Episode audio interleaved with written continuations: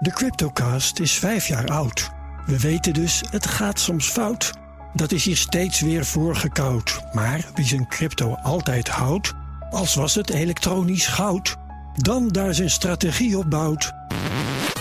Te lang dit. Luister gewoon naar de Cryptocast. Elke dinsdag crypto nieuws op BNR. De Cryptocast, voor jong en oud. Cryptocast wordt mede mogelijk gemaakt door Bitfavo, de crypto-exchange van Nederland. Blik op Europa. En dat doen we met uh, Europa-verslaggever Geert-Jan Haan. Welkom. Wat een enthousiasme, uh, Bernard. Ja. In jouw stem. Ja, nou ja, uh, we hebben straks, jij en ik, een beetje zitten praten over de toekomst van je werkzaamheden als Europa-redacteur. Oh jee. En, en, het ziet er allemaal zo leuk uit dat ik ben inderdaad enthousiast. Ja. Dus, klopt. Maar toch gaan we het weer over Oekraïne hebben. Ja, we gaan het over Oekraïne hebben. We hebben het heel veel gehad over het Oekraïnse tegenoffensief. Um, president Zelensky en ook de New York Times die hinten op een mogelijke doorbraak in het zuiden. Um, jij hebt je ogen ook op het Oekraïense parlement gericht. Wat is er aan de hand? Ja, want terwijl uh, alle internationale journalisten kijken naar of er nou wel of niet een doorbraakje is in dat tegenoffensief in het zuiden van Oekraïne, is er in de raden uit het Oekraïense parlement sprake weer van een kleine beltjesdag. Eén keer in de zoveel tijd, dan wordt daar gestemd over het vervroegde ontslag van een minister of Kamerlid. En in dit geval zitten daar ook wat verhalen achter. Vandaag stuurde het parlement een Kamerlid van de partij van Zelensky de laan uit. Uh, Dienaar van het Volk heet die partij. En ook de minister van Cultuur, die werd door het parlement uh, uitgezwaaid of uitgestemd.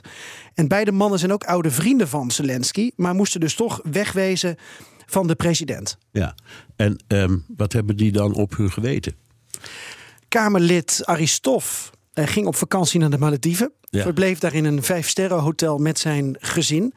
Nu gun je politici in een land in oorlog wel een adempauze, Bernard. Maar uh, Zelensky gaat te prat op dat politici een voorbeeldfunctie hebben. Heeft ook te maken met het draagvlak in Oekraïne. Want mannen mogen het land eigenlijk niet uh, verlaten. Nee. Tussen de 18 en 60 jaar moet je beschikbaar zijn. Mocht je opgeroepen worden voor uh, mobilisatie.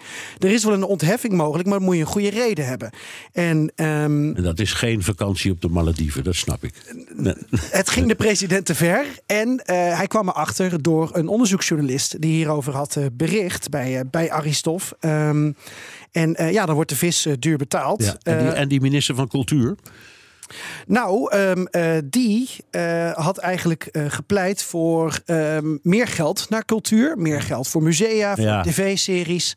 En daarvan... ik, ik, ik, las daar ook een stuk over, omdat de redenering was... een land in oorlog moet niet vergeten dat het ook een samenleving is. En die heeft ook cultuur en andere dingen nodig. En dat is zijn standpunt. En Zelensky steunt dat tot op zekere hoogte. Maar zegt in feite, maximale uitgaven moeten nu naar Defensie. En ja. beste musea, zoek maar een staatsfonds. En wat ik al zei, Bernard, heel kort. Beide uh, mannen zijn oude vrienden van Zelensky. Zelensky had samen een vissenrestaurant met Kamerlid Aristof. um, ze hebben ook, uh, meneer Zelensky en zijn vrouw Zelenska... die hadden ook aandelen in een visverwerkingsbedrijf met deze man. En um, de minister van Cultuur is de voormalige baas van Zelensky. Want die werkt als algemeen directeur bij de tv-zender... waar hij, Toen hij als comedian was. is doorgebroken. Ja, ja, ja, dus die banden zijn een beetje doorgesneden. Ja, en hoe wordt er in het land gereageerd? Op die ontslaghonden? Nou, er is wel een hele discussie losgebarsten over het punt dat jij ook maakt. Hè? Dus, dus het merendeel van het land is natuurlijk wel eens met het idee dat er veel geld naar defensie moet gaan. Want het gaat ook om salarissen van soldaten. En dat worden er dus steeds meer als, als meer mensen worden opgeroepen. Uitkeringen voor nabestaanden en gewonden. Er is een hele oorlogseconomie rond infrastructuur en logistiek. En het is zo'n groot land, Bernard. En, en Rusland is op zoveel plekken aanwezig. Dus dat is ook inderdaad een enorme operatie.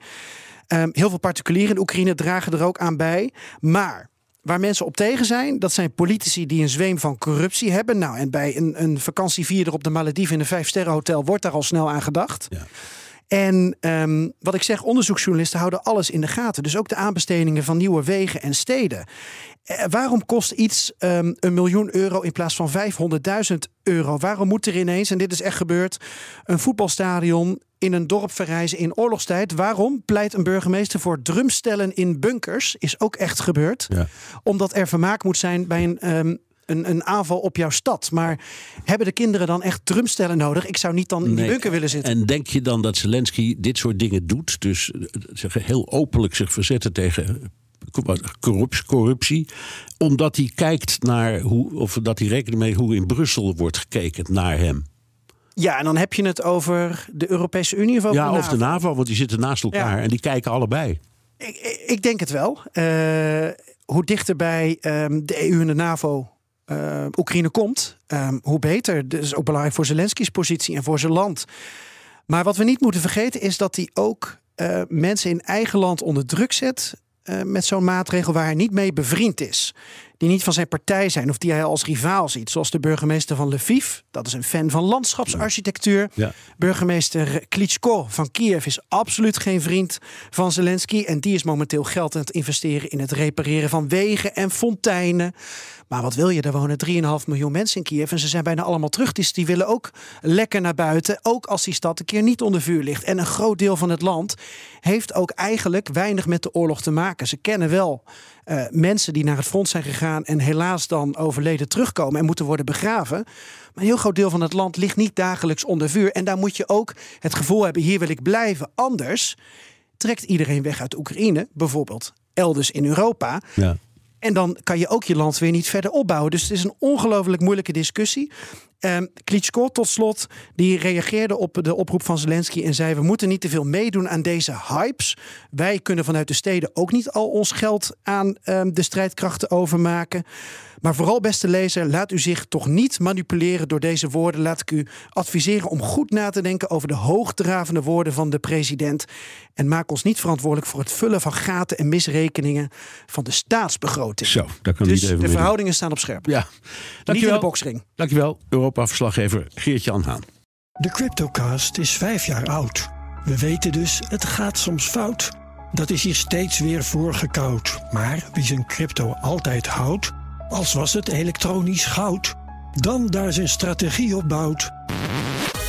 Te lang dit. Luister gewoon naar de Cryptocast. Elke dinsdag crypto nieuws op BNR.